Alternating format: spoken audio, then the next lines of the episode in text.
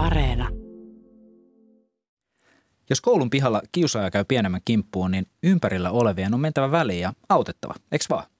Kuulostaa ihan inhimilliseltä ajatukselta kyllä. No, mutta mitäs jos tämän tapahtuman seurauksena naapurikoululla aletaan sitten pohtia, että pitäisikö nyt omat oppilaat varustaa pampuilla seuraavalle välitunnille tai ehkä hankkia paikalle vartija tai pari. Tai ehkä perustaa tämmöinen hälytysnappula, että sitä painamalla apuun rynnistetään seuraavalla kerralla sitten useamman eri koulun voimalla. Ahaa, nyt mä vähän ymmärrän, mihin sä pyrit tässä. Että tämähän kuulostaa vähän siltä kuin miten Euroopassa ja Suomessakin tunnutaan ajateltavan turvallisuudesta. Asevarusteluun käytetään yhä enemmän rahaa ja kovan ollaan vastaamassa kovalla. Ja NATO-keskustelu käy vilkkaana. Tilanne on päässyt rakentumaan vaaralliseksi, kun sota Euroopassa ei ole pystytty välttämään. Ja yhtään vähättelemättä tämän uhan todellisuutta voi kuitenkin miettiä, että onko tällaiseen väkivallan pelkoon ja voimannäyttöön perustuva toimintatapa nyt se ainoa oikea – ja missä määrin me nyt puhutaan tässä jonkinlaisen kestävän rauhan tai turvallisuuden rakentamisesta? Olisiko esimerkiksi tuossa kouluesimerkissä lopputuloksena tämä rauhaa ja hyvinvointia tukeva yhteisö vai ehkä lisää sitä väkivallan pelkoa? Mutta mitä pitäisi itse ajatella tässä, tästä Suomessakin todistettavasta militarisoitumiskehityksestä ja siitä, että turvallisuuspuhe tuntuu tarkoittavan juurikin asevarustelua? Olisiko tarvetta myös rauhanpuheelle ja mitä tämä käytännössä voisi sitten olla – vai onko nyt rauhasta liian aikaista puhua? Tästä puhutaan tänään Horisontissa. Vieraana ovat kaksi pitkän linjan rauhantyön tekijää, Safer Globin toiminnanjohtaja Maria Mekri ja tutkimusprofessori Antti Pentikäinen. Minä olen Mikko Kurenlahti. Ja minä Hilkka Nevala. Antti Pentikäinen, Suomellahan on jonkinmoista merittiä ja mainetta rauhantekijänä. Esimerkiksi Martti Ahtisaaren ansiot Bosnian sodan jälkeen on hyvin tiedossa ja, ja säkin oot ollut siellä Ahtisaaren CMIssä töissä, toiminut kirkon ulkomaanavun toiminnanjohtajana. Mutta mitä juuri nyt teet rauhantyön saralla? Kiitos Ilkka. Mä oon tota, erityisen kiinnostunut tästä tavallaan sovinnon teemasta, joka siis on, on sellainen syvempi ää, mitä ihmisessä pitää tapahtua itsessään ja mitä väleissä pitää tapahtua, jotta se konflikti ei, ei uusiutuisi. Mutta että mä tutkin sitä tuolla Yhdysvalloissa yliopistossa, mutta sitten on myös kehittämässä sovintoprosesseja ja on sen lisäksi Yhdysvaltain rauhan instituutissa neuvonantajana ja sitä kautta ehkä sitten vähän näissä globaalin politiikan myös Ukrainan sotaan liittyvissä asioissa taustavaikuttajana. No Maria Mekri, sä oot sitten taas Safer Globe-ajatushautomon toiminnanjohtaja ja ollut mukana muun muassa Liberian vakauttamisprosessissa. Kerrotko vähän sun nykyisestä työstä ja ylipäätään mitä Safer Globe tekee?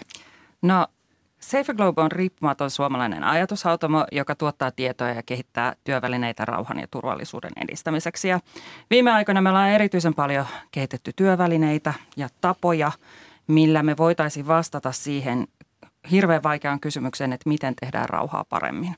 Meidän maailmasta on tulossa entistä enemmän, kom, entistä vaikeampi, entistä kompleksisempi, entistä konfliktiherkempi. Tämä on kehitys, jota me ollaan ennen Ukrainaakin nähty jo pitkän aikaa. Ja silloin se kysymysmerkki on, että miten me pidetään huolta yhteiskuntien vakaudesta ja, ja, ja mitkä on ne niin kuin parhaat keinot. Meillä Suomessa on erityisen hyvä pohja tässä toki meidän rauhanperinteen – vuoksi, mutta myös meidän mahdollisen monitoimia yhteistyön. Eli rakenteet ovat aika lailla silottuneita, mutta Suomessa me pystytään toimimaan yhdessä hyvin laajasti. Sitten semmoista niin käytännön, että mitä käytännössä, niin juuri tulin Genevestä, jossa puhuin kolmoisneksuksesta. Se on humanitaarisen avun, rauhan ja kehitysavun leikkupinta, jolla tarkoituksena on auttaa kaikista pahimmissa tilanteissa olevia kaikista parhaiten – Tämän jälkeen lähden puhumaan rauhanteknologiasta, että miten teknologiat voivat tukea rauhaa. Ennen matkaa olin itse asiassa puhumassa yritysten toiminnasta ja, ja, ja, ja sitten taas lähden puhumaan Suomen yhteiskunnan resilienssistä Ukrainan konfliktiin liittyen. Ja ehkä, ehkä se, minkä mä noteraisin jo tässä vaiheessa on, että, että näissä konflikteissa on aina kaksi puolta, että on se eturintama – mutta sitten toisaalta sen takana on yhteiskunta, jonka pitää toimia ja pyöriä. Ja, ja siellä eturintaman takana on myös erinäköisiä konflikteja. Nämä sodat aina vaikeuttaa, vaikeuttaa yhteiskunnan toimintaa todella monella tapaa. Ja, ja sitten noteraisin myös sen, että, että tämä Ukrainan sota on monella tapaa vähän sama kuin heittäisi kiven veteen, että ne aallot kyllä tulevat tännekin. Ja, ja me nähdään näitä aaltoja suomalaisissa kouluissa, suomalaisissa yrityksissä ja, ja suomalaisessa yhteiskunnassa ylipäätään. Molemmat te olette siis pitkän linjan rauhantyön tekijöitä ja käytännön toimijoita, mutta äh, koetteko jotenkin lähtökohtaisesti, että teillä kahdella on esimerkiksi jotenkin hieman erilainen lähestymiskulma siihen, miten rauhantyötä toteutetaan tai mikä sen merkitys ylipäätään on? Mitä sä Antti ajattelet? No ehkä nyt voisin sanoa sen, että Maria on tämmöinen raikas ääni tässä Suomen rauhanvälityskentässä, että katsoo asioita laaja-alaisesti ja, ja tuossa jo hänen toimenkuvassa tältä viikolta kuvaa aika, aika hyvin niitä teemoja, mitä hän on nostanut esiin. Mä oon ehkä ollut vähän sivussa tästä suomalaista keskustelusta pari viime vuotta ja, ja tota, ehkä nyt se päähuomio, joka itselläni tähän tilanteeseen on yleensä on se, että ylipäätään rauhan saavuttaminen on tosi suurissa vaikeuksissa – tällä hetkellä oikeastaan juuri mikään tämmöinen perinteinen rauhanprosessi ei etene. Ja, ja tota, ehkä siitä näkökulmasta, kun ajattelee tätä suomalaisten rauhanvälityksen kehittämistä, jossa hyvin paljon on satsattu vaikka YK-instrumenttien kehittämiseen, tämmöisen normatiivisen rauhan välitykseen, niin tulee itselle mieleen, että ollaankohan tässä aika lailla sivuraiteella, että, että tota, tämä ei Marian liity ollenkaan millään tavalla, mutta että tavallaan tarvitaan niin semmoista tosi realistista keskustelua siitä, että, että rauha ikään kuin vanhoilla keinoilla ei todennäköisesti ole se, jolla juuri tällä hetkellä saadaan konflikteja loppumaan, mikä on semmoisen realistisen diplomatian ja sitten rauhanvälityksen hyvien niin kuin sitä täydentävien keinojen tavallaan toimintamalli on ehkä se, missä pitää mennä eteenpäin. Ja, ja mä luulen, että me ollaan Marin kanssa samaa mieltä siinä, että siinä tämmöisellä joustavalla, ketterällä valtiolla kuin Suomi voisi olla annettavaa, mutta että mulla on ehkä, ehkä niin kuin, pitää varoa sellaista niin kuin itse, itse luotua hypeä tai propagandaa, että tota, Su- Suomessa on ehkä, ehkä pikkusen enemmän sitä puhetta kuin tekemistä ollut tämän, tämänkin teeman ympärillä pitkään. Maria täällä nyökyttelee. joo, joo, mä nyökyttelen. Ehkä, ehkä niin kuin jos, jos mä taas mun puolelta sanoisin, että mikä meidän ero on, niin sanoisin, että Antilla on, Antilla on hirveän laaja ja syvällinen ymmärrys paikallisyhteisöistä – niin kutsutusti kentällä, jota ei, ei se on semmoinen sana, jota mielellään ei enää, enää käytetä, mutta, mutta Antti on tehnyt hirveän paljon nimenomaan tämän paikallisen tason kanssa ja, ja nimenomaan yksilöiden ja ryhmien kanssa. Ja, ja sitten taas mulla osaaminen on enemmän valtiotasolla ja, ja mä oon toiminut paljon ministeriöiden kanssa ja ollut YKssa virkahenkilönä. Ja sitten myös ehkä niin, niin mä oon yrittänyt ihan – tietoisesti laajentaa rauhan keskustelua semmoisille aloille, missä sitä ei välttämättä aikaisemmin ole ollut, kuten juuri yritystoimintaan. Ja, ja sitten Safe Globin toiminnassa on myös asevarainen turvallisuus, että, että vaikka mä itse en olekaan aseiden asiantuntija, niin hyvin paljon tietoa minulla kuitenkin on asejärjestelmistä esimerkiksi ja, ja, ja tota, juttelen aika usein ase- ja, ja sotilastoimijoiden kanssa myös. Kysytään tämmöinen iso kysymys tähän, että mitä rauha teille käsitteenä tarkoittaa? Rauhan puhetta kaivataan lisää, niin mitä se rauha on? Santti, vaikka aloitat. No nyt jos ajatellaan tämän ajankohtaisen tilanteen näkökulmasta, niin ehkä siihen voisi nostaa kol- kolme tekijää. Että yksi on se, mikä on Ukrainan, niin kuin ukrainalaisten tilanne, että, että kyllä, kyllä tavallaan pitää päästä suojaan tämmöiseltä hillittämältä niin aggressiolta ja mä luulen, että tämä on se, mitä monet suomalaiset tuntee, on, on niin Anoppiani miettinyt, joka on puhunut niin partisaanipeloista, mitä hänellä Kuusamosta niin lapsuudesta jäi mieleen, että koskaan ei tiennyt, mistä tulee, ja, ja tunsi ihmisiä, joita oli tapettu, ja, ja, tota, ja tavallaan ne jää niin hirveän syvälle sinne, sinne niin sitten mieleen, jos tällaiseen tilanteeseen joutuu. Ja se toinen on tavallaan se niin rakenteellinen rauha, että mitä kohti mennään, jossa ikään kuin se yhteinen turvallisuus, kollektiivinen turvallisuus toteutuu. Ja me ollaan sellaisessa murroskohdassa maailmassa todennäköisesti, että, että me, me, me tarvitaan tosi innovatiivista uutta ajattelua ja rehellistä realistista arviointia siihen, mihin meidän nykyiset rakenteet riittää ja miten mennään eteenpäin. Ja ehkä tämä taitekohta on niin kuin paljon suurempi kuin ehkä tänä päivänä nähdään, mitä YKlle käy, mitä YK pitää kehittää tämän jälkeen ja muuta, niin, niin on pakko nyt ottaa esille. Kolmas on semmoinen niin kuin, tavallaan mielen sisäinen rauha, että että tota, se, mitä on huomannut tuolla Yhdysvalloissa, on se, että on hirveän tärkeää, että, että samalla kun ikään kuin ne ulkoiset puitteet kehittyy, niin se oma kokemus siitä asiasta myös muuttuu. Ja tässä tullaan siis siihen, mitä me erityisesti nyt on, on paljon itse työstämässä ja pohtimassa, on se ikään kuin trauman merkitys ja tämmöinen uhrin ja väkivallan tekijän niin kuin toisiaan ruokkiva kierre. että, että sitä pitää niin kuin jotenkin jaksaa lähteä semmoiselle tervehtymisen tielle, että vaikka kuinka hyvin olosuhteet muuttuu, niin se oma kokemus voi olla kuinka hyvin tai jäädä kiinni siihen. Ja silloin valitettavasti käy usein niin, että semmoinen väkivalta, joka on ollut kadulla tai pinnalla tai, tai, tai sotatilanne, niin siirtyy sinne niin kuin pahoinvointina yksityiseen tilaan. Paljon masennusta, itsemurhia, fyysistä väkivaltaa, seksuaalista väkivaltaa nähdään konfliktien jälkeen. Ja ehkä tämä nyt on osa sitä Suomenkin pidempiaikaista taudin kuvaa, että meillä on näitä valitettavan paljon meidän yhteiskunnassa. Entäs Maria? No se klassinen ehkä tapa kuvata rauhaa on, että ei ole väkivaltaa eikä ole väkivallan tarvetta. Ja se, että ei ole väkivaltaa, niin sitä kutsutaan niin kutsutuksi negatiiviseksi rauhaksi. Eli, eli että silloin ei olla semmoisessa siinä positiivisessa rauhassa, jossa ei ole kuitenkin väkivallan pelkoa. Ja se väkivalta niin tietysti voi olla, voi olla yksilötasolla, ryhmätasolla, aluetasolla, valtiotasolla – ja, ja sitä toki voi eritellä myös. Mutta, mutta oikeastaan se, se niin kuin rauhan tila, se, että ei ole väkivallan tarvetta eikä tarvitse pelätä väkivaltaa, niin sehän tarkoittaa, että ihmisillä on sitten vapaus toteuttaa itseään niin kuin he haluavat. Minkälaisia ajatuksia tästä näkökulmasta teissä herättää tämä Suomessakin viime viikkoina aika voimakkaana näkynyt militarisoitumiskehitys? Eli tämä, että kun puhutaan julkisesti turvallisuudesta ja jonkinlaista rauhan hakemisesta, niin se tuntuu tarkoittavan asevarustelua, sotapuhetta, valmistautumasta siihen väkivallan uhkaan. Mitä, mitä tästä pitäisi ajatella?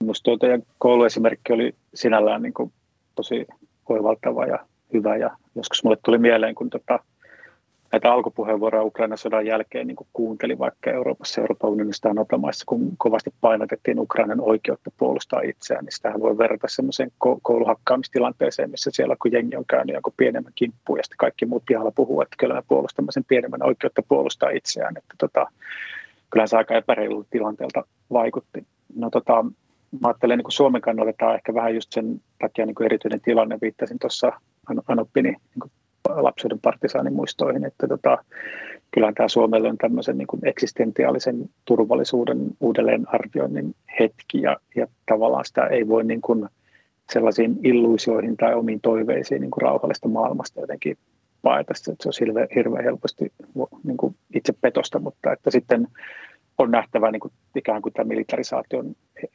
edelle tai eteenpäin. Että kyllähän meidän edelleen täytyy Venäjän kanssa tulla toimeen ja Venäjän täytyy Euroopan kanssa tulla toimeen, mutta siihen on aika pitkä ja kivulias tie. Sitten toinen asia, mikä nousee hyvin esille, että on paljon sellaisia asioita, mitkä ei ratkea tällä. Että se tosiaan todennäköisesti ei ole oikea ratkaisu, että naapurikoulussa ruvettaisiin järjestää vartioita ehkä soittaisin Suomessa Maija Jelinin paikalle, joka on luonut loistavan mm. vertaissovittelumallin ja, ja Suomen sovittelufoorumin tämmöisen hieno instrumentti, että siellä kun lapset keskenään saa sovittua riidat etukäteen, niin ei, ei jouduta näihin tilanteisiin, mutta että, että kyllähän se niin yhteiskunnallisesti kuvaa hyvin sitä, että me voidaan tosi helposti käyttää tosi paljon rahaa turvallisuuteen ja sitten ihmiset voi huonosti ja riitelee ja kinaa kuitenkin. Entäs Maria, mitä mieltä olet tästä militarisaatiokehityksestä? No siis mä ajattelen, itse ajattelen itseäni rauhanosaajana ja, ja ajattelen asian jotenkin niin, että meidän rauhanosaajien tehtävä on vähän niin kuin olla kuin fysioterapeutteja tai osteopaatteja, jos selkä on kipeä. Eli meidän tarkoituksena on se, että, että sotia olisi konflikteja, väkivaltaisia konflikteja olisi mahdollisimman vähän ja ne tuhoaisi mahdollisimman vähän. Ja, ja sitten kirurgit taas on, on sotilastoiminta. Ja jos selkä on todella kipeä, niin, niin kyllä sitten on hyvä, että pääsee sinne leikkaukseen. Mutta ei se, se kirurgi tekee huonosta tilanteesta, mitä mä nyt sanoisin, siis se ei tervettä selkää tee se kirurgi. Että se, se, se on parempi, että pääsee leikkaukseen kuin että ei pääse leikkaukseen, mutta se ei ole sinänsä niin kuin sama kuin että ei olisi joutunut sinne leikkaukseen ollenkaan. Ja sitten tietysti sen kirurgian jälkeen niin me ollaan niitä, jotka pyrimme siihen, että, että siitä nyt kuntoutui, että kuntoutuisimme yhteiskuntina mahdollisimman nopeasti, että se tuho olisi mahdollisimman vähän kauheaa tätä työtä pitäisi pystyä tekemään niin kuin koko aika. Ja, ja sen takia se, se huolestuttaa myös kyllä, että, että nyt kun niin kuin katsotaan niin paljon sitä asevaraista turvallisuutta, niin sitten tuntuu, että kääntöpuolena on se, että unohdetaan sitten meidän yhteiskunnan resilienssi, meidän yksilöiden resilienssi, myös esimerkiksi Ukrainan pakolaisten resilienssi, että kun, kun esimerkiksi tiedämme, että suuri osa ukrainalaisista on traumatisoituneita, kun tiedämme, että suuri osa suomalaisista nyt kokee entistä enemmän pelkoa, kun tiedämme, että kouluissa on haasteita, ja, niin, niin, niin miksi me emme toimi myös sillä – ja nyt käytän sotilaallista termiä rintamalla, että mi, mi, miksi meillä on niin, niin kuin yksi, yksi fokus kerrallaan, että miksi me emme voi tukea molempia samanaikaisesti. Tota, nyt ollaan siinä tilanteessa, jossa Suomen ylijohto osoittaa tahtoa hakeutua NATO-jäseneksi ja julkinen paine liittymiselle on myöskin ollut hyvin voimakasta. Minkälaisia ajatuksia tällainen historiallinen aikates herättää? Et jotenkin tuntuu, että nyt ei ole oikein uskaltanut niistä muista vaihtoehdoista puhua ollenkaan, vai mitä te mietitte?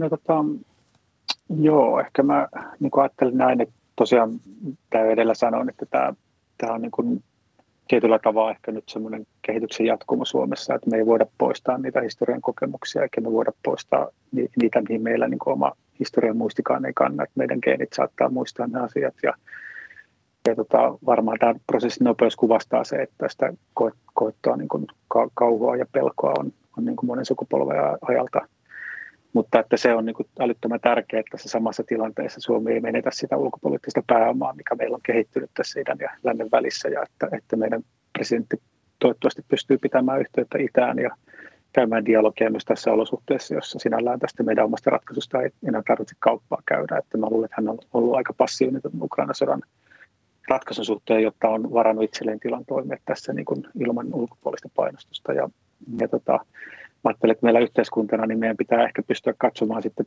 kun, kun se oma turvallisuus on olemassa, niin sinne eteenpäin lähteä rakentamaan maailmaa, jossa, niin kuin Maria sanoi, niin, niin nämä vahingot korjautuu mahdollisimman nopeasti ja vastakkainasettelu vähenee. Että, että, että ei ihmiskunnalla ole niin kuin varaa tavallaan tällaiseen valtavaan vastakkainasetteluun nyt joutua, kun meillä on niin paljon muitakin haasteita, jotka liittyy ilmastonmuutoksiin, jotka liittyy lajikattoon, jotka liittyy nä, niin näistä johtuvaan ihmisten massaliikkumiseen kenties mittaviin nälän, nälän hätiin, niin, niin tota, tässä tarvitaan varmasti meidänkin panosta, että päästään pois tästä vastakkainasettelusta. No, mua erityisesti kiinnostaa se, että, että minkälaista politiikkaa Suomi tulee tekemään Naton jäsenenä. Minkälainen on NATO, Suomen NATO-politiikka ja minkälainen on Pohjoismaiden NATO-politiikka. Ehkä, ehkä se keskustelu, mikä mun mielestä olisi hirveän tärkeä käydä, on, liittyy ydinaseisiin ja Suomen ydinasepolitiikkaan, koska Suomella ei ole aikaisemmin, meillä ei oikeastaan ole tarvinnut olla meidän omaa ydinasepolitiikkaa, koska eihän mitä me oltaisiin niiden ydinaseet, mehän on ollut ydinaseeton maa. Mutta, tota, mutta nyt Naton myötä niin, niin ydinaseet ovat toki myös osa, osa Suomen ulkopolitiikkaa ja, ja jossain vaiheessa niin kuin tuntuu, että se keskustelu typistyi lähinnä siihen, että, että joku ruotsalainen tutkija sanoi, että Suomelle ydinase ovat turva. Ja, ja sitten kaikki sanoi, ja, ja sitten se, se niin kuin tuntuu, että se lause oli sitten se meidän koko ydinasepoliittinen keskustelu. Ja, ja olisi tärkeää käydä hirveän paljon enemmän keskustelua ydinaseista ja varsinkin sitten ydinasekiellosta ja mitä se sitten käytännössä tarkoittaisi.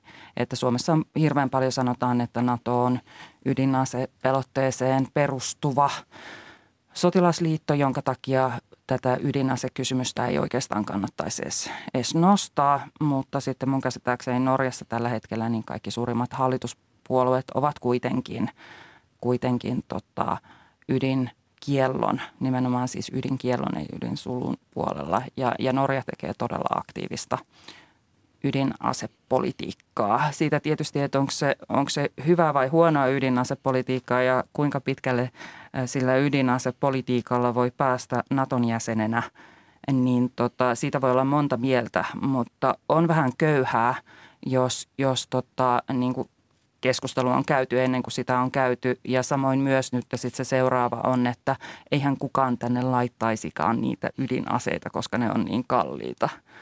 Ja, ja siinä, niin, mutta mikä on Suomen tahtotila? Mikä on meidän ydinasepolitiikka? Niin se olisi, se olisi nyt mun mielestä hirveän tärkeää käydä läpi sen takia, että ydinaseet ovat kuitenkin joukkotuhoaseita. ja, ja, ja niiden ainoa käyttötarkoitus pelotteen lisäksi on joukkotuho. Eli niillä ei ole minkäänlaista semmoista erityistä strategista merkitystä. Antti Pettikäinen. Haluaisin joo, jatkaa tästä. Kiitos Maria, toi on tosi hyvä, hyvä nosto ja ajattelin ihan samalla tavalla, että tästä keskustelua tulee käydä. Otan siihen niin kuin yhden tämmöisen niin kuin suppeamman näkökulman ja sitten ehkä jatkan tuosta, mitä sanoit, että tota, ehkä Suomen sitten, kun NATO-jäsenyys toteutuu, niin hyvä ottaa huomioon sellainen tilanne, missä ehkä NATO ei ole yksimielinen ja, ja, tota, ja missä tavallaan NATO niin kuin liittouman yksi, yhtenäistä kantaa ei löydy. Ja, ja tota, mikä siinä tilanteessa on se, se sitten ikään kuin sen ydinpelotteen suojassa olemisen strategia, niin on, on niin kuin hyvä käydä realistisesti läpi, että onko se sitten niin, että ne maat, joilla on ydin, selkeämpi ydinpelote, niin pysyy paremmin turvassa kuin niillä, josta ei ole, jos se koko liittouma on niin kuin poliittisesti hajanainen. Mutta sitten varsinaisesti ajattelisin näin, että tota, vaikka ei ole realismia ajatella, että ydinaseita saataisiin pois maailmasta kokonaan, niin nyt on liuuttu sellaiseen ikään kuin kohti sitä, että niiden käyttökynnystä on madallettu. Venäjä omalla toiminnallaan näillä taktisilla ydinaseilla on pyrkinyt siihen ja tämä kehitys pitää pystyä kääntämään takaisinpäin. Ja sen takia niin ajattelen, että, että tota, täytyy kulkea kohti sellaista uutta sopimuksen varasta mallia, missä, missä niin oma mielipiteeni se on, että ydinaseen käyttö – ensisijaisesti on sotatoimi koko maailmaa vastaan ja tulisi johtaa tämän kyseisen valtion ulos sulkemiseen kaikesta kansainvälistä poliittisesta ja taloudellisesta yhteistoiminnasta ja että se olisi se ensisijainen vastareaktio ja että sen päätöksen tehneet tulee luovuttaa ää, sitä varten perustun kansainvälisen rikostuomioistuimen, että sillä tavalla tavallaan tämmöisen niin kuin ydinpelotteen jopa niin kuin, niin kuin tavallaan taktisten ydinaseiden osalta niin sen käyttökynnystä nostettaisiin takaisin sinne, missä se pitäisi olla mä oon tästä Antikassa ihan samaa mieltä, mutta sitten mä nostaisin siihen vielä se NATO, ulkopoliittisen keskustelun Natosta myös Euroopan unionin yhteisen ulko- ja turvallisuuspolitiikan kehittymisen. Eli, eli siis EUhan on omaa puolustuspolitiikkaansa tod- kehittänyt viime aikoina todella paljon ja selkeästi ennen joulua oli vielä semmoinen niin skenaario, että EU tiety, tietyllä tapaa omisi – omisi nyt oman puolustuksensa itselleen. Ja, ja tämä on osa semmoista niin kuin poliittista keskustelua myös siitä, että mikä on sitten Suomen se, mikä on se meidän ideaalitilanne tuossa 10, 15, 20 vuoden kuluttua. Eli, eli halutaanko me nytten alkaa tukemaan ihan kunnolla sitä EUn puolustuskehitystä. Kuuntelet Horisonttia. Vieraana ovat kaksi pitkän linjan rauhantyöntekijää, Safer Globin toiminnanjohtaja Maria Mekri ja tutkimusprofessori Antti Pentikäinen. Mistä nyt herää teidän puheesta voimakkaasti just se kysymys, että, että onko tämä turvallisuuskärki, mikä meillä on vallalla mihin myös siis resursseja selkeästi eniten suunnataan, että onko tämä niin rauhan rakentamista? Heräisi myös kysymys siitä, että kun Suomessakin hyvin ehkä tietoisesti puhutaan nimenomaan puolustusvoimista, asetteollisuudesta, että sieltä tulee puolustustuotteita, mutta onko tässä nyt kuitenkin, että me puhutaan tästä väkivallan tiestä?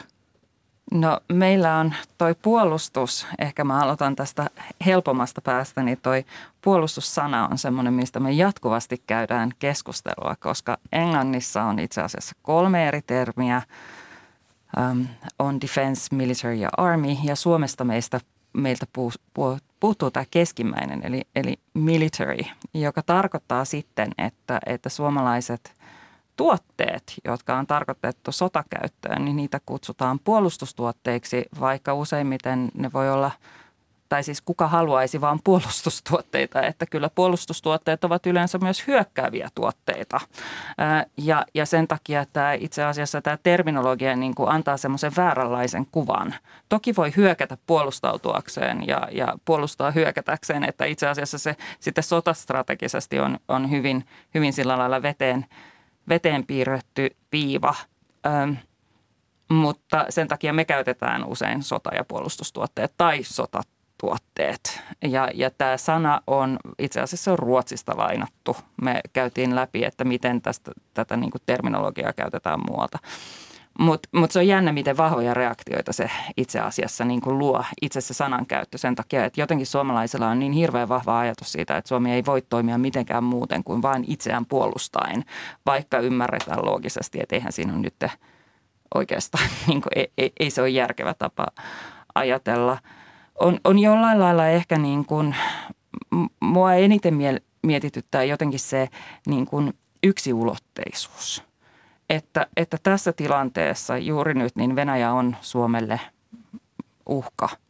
Ei siitä pääse yli eikä ympäri. Se, että meillä on vaikea naapuri on ehkä niin kuin kaikista kiltein tapa, miten, miten Venäjästä voi tällä hetkellä puhua, mutta meillä on, meillä on naapuri, joka on rikkonut niin laajasti ja kattavasti kaikkea sitä hyvää yhteistyötä, mitä, mitä ollaan kansainvälisesti saatu aikaan, että juuri tällä hetkellä vaikuttaa, että sen semmoisen yhteistyön ja varsinkin siihen liittyvän luottamuksen aikaansaaminen, niin, niin tulee olemaan vuosien, jos ei vuosikymmenten työ, jonka takia itse asiassa mun mielestä se tämänhetkinen niin kuin puolustuslinja, niin, niin, niin siihen mulla ei itsessään ole niin kuin, mutta nimenomaan siihen sen yksi yksitasoisuuteen. Ja ehkä siihen, että nyt ollaan hirveän monta vuotta ollaan puhuttu kokonaisturvallisuudesta,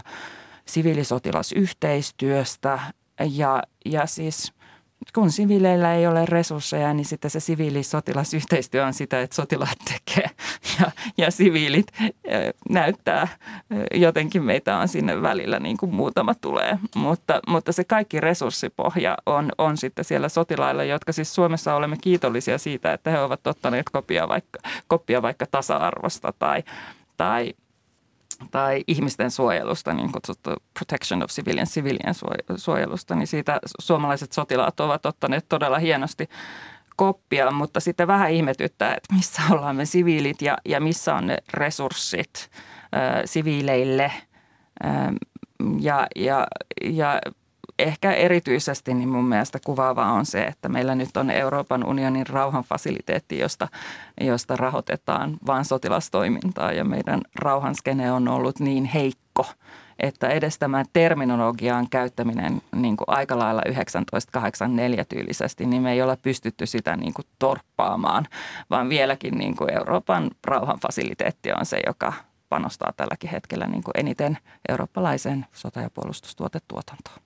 Niin voisi herätä sellainenkin kysymys, että jos osa tästä, vaikka puolet olisi laitettu tällaisten rauhan rakentamisen ja tämmöisen demokratian kehittämisen vaikka Venäjällä esimerkiksi tai integroimisen se jotenkin muutakin kautta kuin bisneksen kautta niin kuin Eurooppaan, niin minkälainen tilanne nyt voisi olla, että pitäisikö nyt ruveta sitten viimeistään puhumaan siitä rauhasta ja rauhan rakentamisesta ja mitkä on sitten ne askeleet?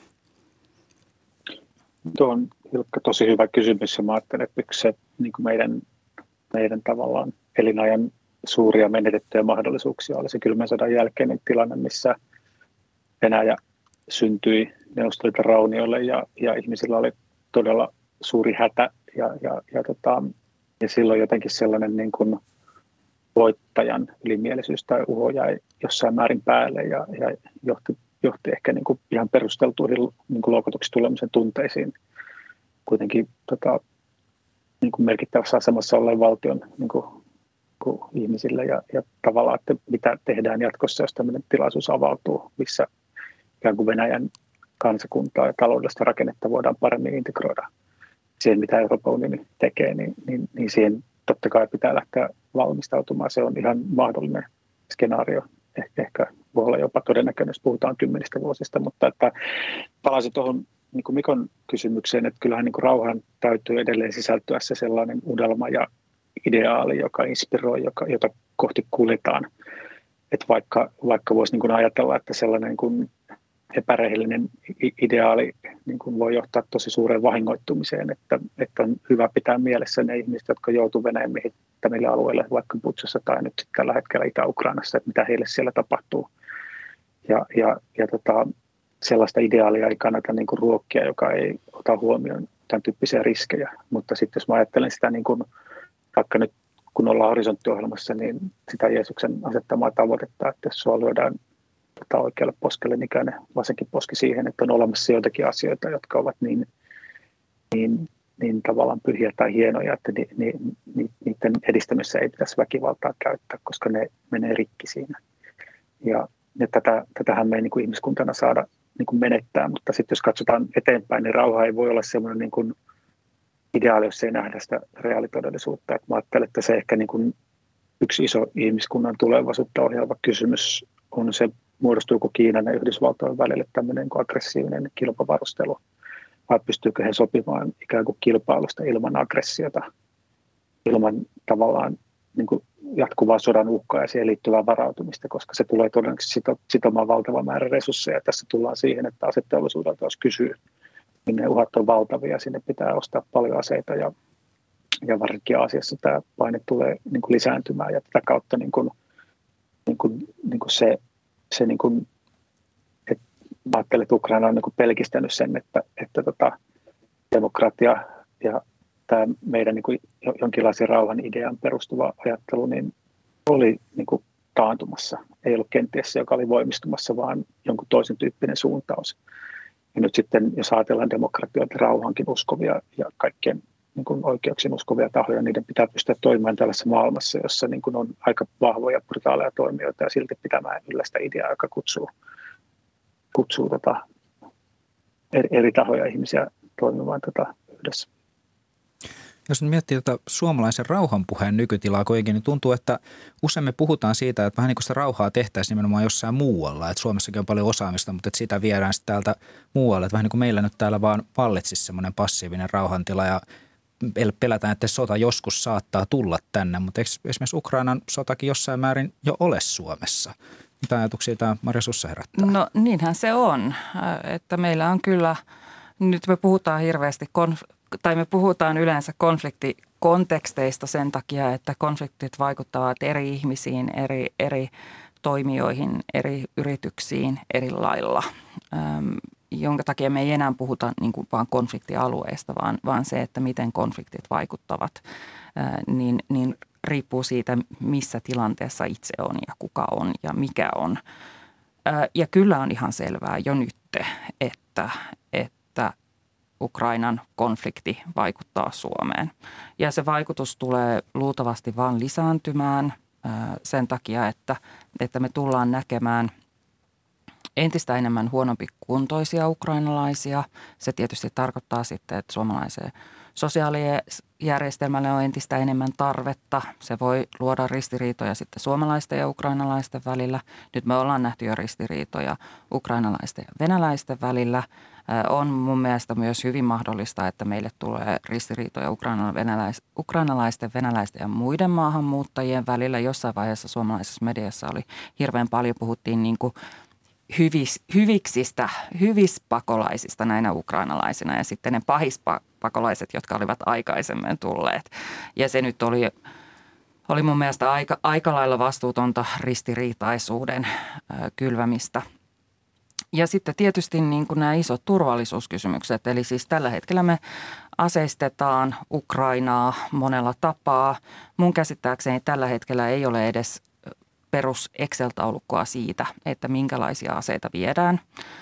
Ukrainassa on tämä järjestäytynyt rikollisuus, joka on todella suurella tasolla. Me ollaan ihmiskaupasta, me ollaan puhuttu, mutta taku varmasti meille tulee olemaan valtavia ongelmia myös laittoman asekaupan kanssa – ja, ja laiton asekauppa on semmoinen haaste rypäs, jonka kanssa Suomi ei ole joutunut aikaisemmin tekemään töitä. Meidänhän laittomat aseet on ollut semmoisia ukin vanhoja kivääreitä, metsästyskivääreitä, joita kukaan ei ole, ei ole vain jaksanut käydä uudelleen rekisteröitymässä. Niin, niin meille tulee niin kuin näitä tämmöisiä uudenlaisia haasteita. Ja, ja ehkä vielä myös sitten, että mitä tapahtuu Itä-Suomelle tämän niin kuin Venäjä-kontaktien loppumisen myötä. Kyllähän me puhutaan tosi laajoista ja, ja isoista haasteista myös niin kuin suomalaiselle yhteiskunnalle. Joo, tulee mieleen tämä Tarja Kruunbergin, kun hän otti esiin tämän, että on suunniteltu, että rakennetaan jonkinmoista aitaa tuohon tohon niin itärajalle, niin kyllähän se kuulostaa, itsekin on Itä-Suomesta, Koillis-Suomesta kotoisin, niin siellähän on monenlaista yhteistyötä rajaa yli ja muuta, ja nyt ne kaikki mm. on niin kuin poikki. Mä haluaisin kysyä tästä, että Onko rauhan rakentaminen itse asiassa sellainen asia, mitä pitäisi meidän niin kuin jokaisen oppia omassa arkisessa toimi, toiminnassa niin kuin ajattelemaan ja tekemään? Että ehkä Suomessa ajatellaan, että viranomaiset hoitaa ja joku muu hoitaa. Pitäisikö me itse opetella tätä, Antti Pentikäinen? No, kiitos Ilkka. Mä oikeastaan palaisin samalla tuohon edelliseen kysymykseen, että, että molemmat nämä niin liittyy lähes toisiinsa ja, ja tota, kuten aikaisemmin sanoin, niin tavallaan tämmöinen niin sodan tyyppinen väkivalta, kun sitä ei käsitellä sitä vaikutusta ihmiseen, niin se siirtyy yksityiseen tilaan. Ja hyvin todennäköistä, että me kannetaan niin kuin jo monessa sukupolvessa aikaisempien sotien traumaa, joka näkyy niin kuin väkivaltana, alkoholin käyttönä, siihen liittyvinä niin kuin mielenterveysongelmina ja muina. Ja, ja tota, tämä pahoinvointi on totta ja, ja se monesti niin kuin, kulminoituu tosi moniin, moniin muihinkin asioihin. Ja, ja tota, tavallaan se, niin kuin se ihmisten niin kuin hyvinvointi ja näistä asioista eteenpäin meneminen on jotenkin siellä ytimessä. Ja se, mitä me silloin, kun tuota sovintohanketta lähdettiin viemään eteenpäin, niin ajateltiin oli, että niin rauhanvälitys kuin sovittelu ei saisi olla vain niin kolmannen osapuolen ammattilaisen tehtävä, vaan pitäisi jotenkin nähdä se, mitä osapuolten itse pitää siinä prosessissa saada aikaan. Ja sitä kautta ajateltiin, että voisiko olla, että tämmöinen sovintokin olisi kansalaistaito, että ihmiset olisivat sovinnollisempia perheissään, yhteisöissään, työpaikalla, yhteiskunnassa laajemmin ja mitä se merkitsisi. Ja siihen liittyy lähtökohtana tämä niin kuin traumatietoisuus. Ja mun mielestä niin kuin aivotutkimuksen antama niin kuin upea näky siitä, että miten tavallaan aivot defensiivisenä elimenä tuottaa niin kuin nanosekunneissa valmiita reaktioita ihmisiin ja asioihin, joita ihminen edes tiedostaa ennen kuin on ikään kuin päättänyt jo, miten hän suhtautuu tuohon ihmiseen ja asiaan, ja miten tavallaan tosi paljon turhia konflikteja jatkuu vain sen takia, että meillä on tietoisia siitä, että mikä vaikuttaa meissä.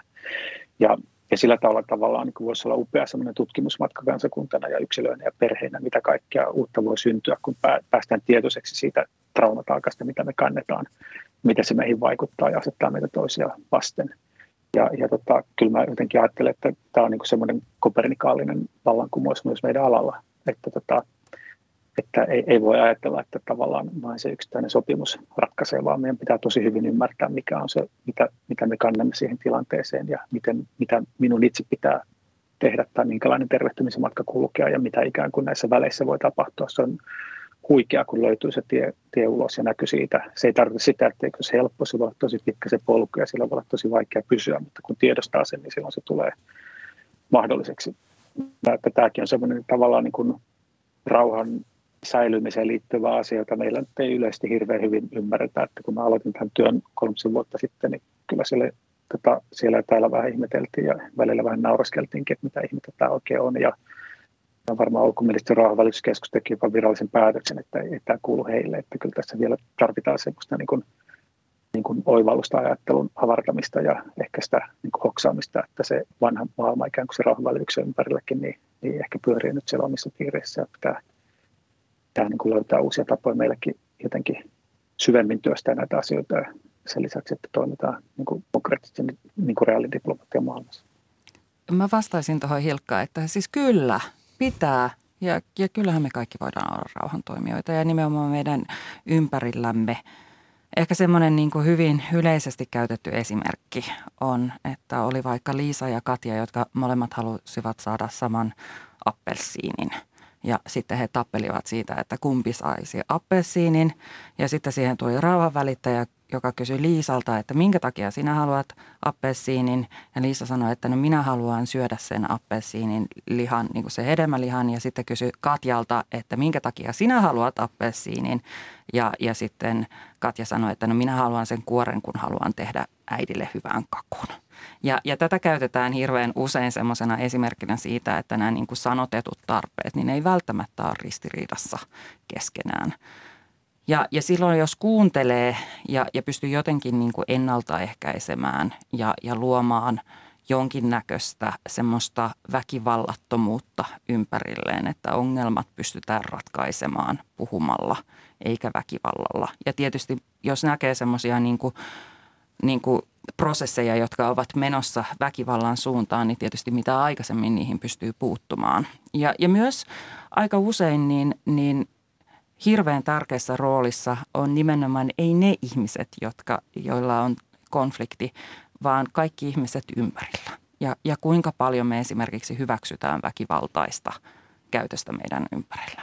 Onko joku sanomassa, että ei muuten ok, että nyt rauhoitu. Että me ei, että et tuu tänne takaisin juttelee sitten, kun, kun oot rauhoittunut. Että tämmöistä me ei. Vai onko joku siinä vieressä huutamassa, että nyt, nyt, tapelkaa, tapelkaa. niin kuin, että miten se, ja, ja tämä tämmöinen niin tasapainottava ja vakauttava vaikutus tämmöisissä tilanteissa, niin se nyt on semmoinen, joka meillä kaikilla varmasti voi olla. Jos nyt miettii esimerkiksi tätä tilannetta, tilanne tarkistetaan Suomessa ja näitä jännitteitä, mitä, mitä me ollaan Ukrainan sodan myötä Suomessakin todistettu, niin esimerkiksi suomalaisissa venäläisissä kouluissa on saattanut vanhemmat olla huolissaan vaikka lasten turvallisuudesta ja sitten se on saattanut tarkoittaa sitä, että palkataan sinne vartija kaiken varalta, niin voisiko tähänkin olla niin kuin yhteisön puolelta parempia ja uudenlaisia rakenteita, mitä turvallisuutta olisi voinut rakentaa kuin hankkimalla sinne se vartija? No niille vanhemmille se vartija varmasti toi sitä turvallisuuden tunnetta ja sinänsä hyvä niin, mutta sitten se mitä mä olisin toivonut siltä yhteisöltä olisi, että, että paikalliset olisivat lähteneet sinne vaikka kävelylle. Ja mahdollisimman semmoiset, niin kuin mitä mä nyt sanoisin, ei vaaralliset ää, naapurit, että vanhukset ja vaunukävelyitä ja koirankuljettajia – niin että se tilanne olisi jotenkin tullut se yhteisön kannalta niin kuin nähdyksi. Että ne vanhemmat olisivat ymmärtäneet, että he eivät ole tässä tilanteessa yksin ja että ainakin jos joku alkaa häiritsemään heitä niin, että, että se ei ole yhteisön hyväksymää toimintaa ja että sillä on todistajia. Ja se, mä luulisin, että monessa tapa, tapauksessa niin se itse asiassa riittää ehkäisemään, koska – niin, kyllä mä jotenkin luulisin, että siinä on hirveästi mahdollisuuksia ennaltaehkäisyä hyvin tämmöisellä matalan tason toiminnalla. Antti Pentikäinen. Se oli loistava esimerkki Maria ja sun pitäisi olla näitä kehittämässä meille tänne Suomeen, että ton tyyppinen toiminta kyllä ennaltaehkäisisi tosi paljon.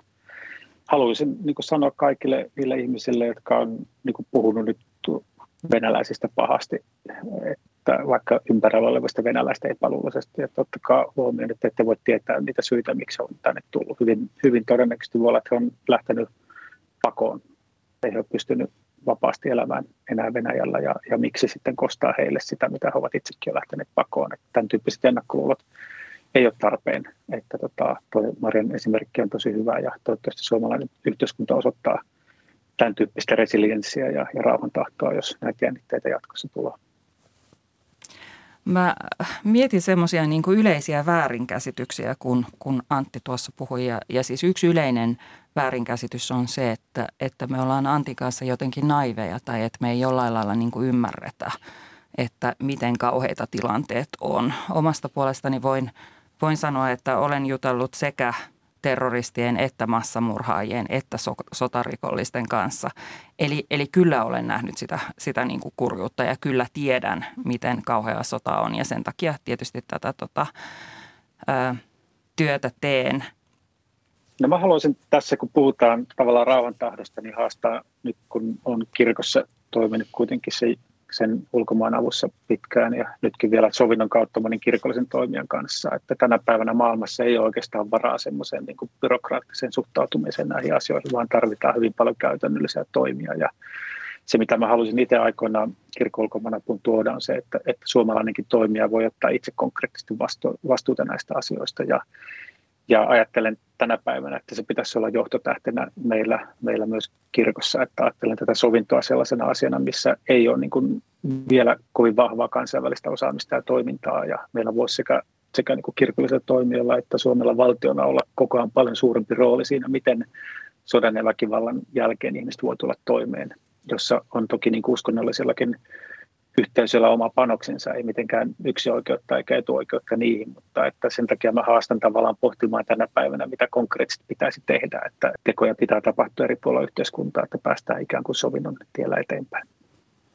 Se, mitä mä kanssa halusin lisätä tähän, tuon, en ihan suoraan antipoittiin, mutta, mutta on se, että aika usein niin kuin jotenkin ajatellaan, että – että rauha tulee sit silloin, kun kaikki on samanmielisiä. Että meidän pitäisi jotenkin pystyä ymmärtämään toisiamme niin syvällisesti, että sitten me ollaan kaikki samaa mieltä. Ja näinhän asia ei niin kuin ole. Että, että päinvastoin niin monessa semmoisessa niin hyvin syvässä asiassa me tullaan aina olemaan erimielisiä. Että sitten rauhan polku on se, että kunnioitetaan sitä erimielisyyttä ja kuunnellaan. Mutta mut se on ihan eri asia kuin se, että meidän pitäisi olla jotenkin niin kuin samaa mieltä kaikesta.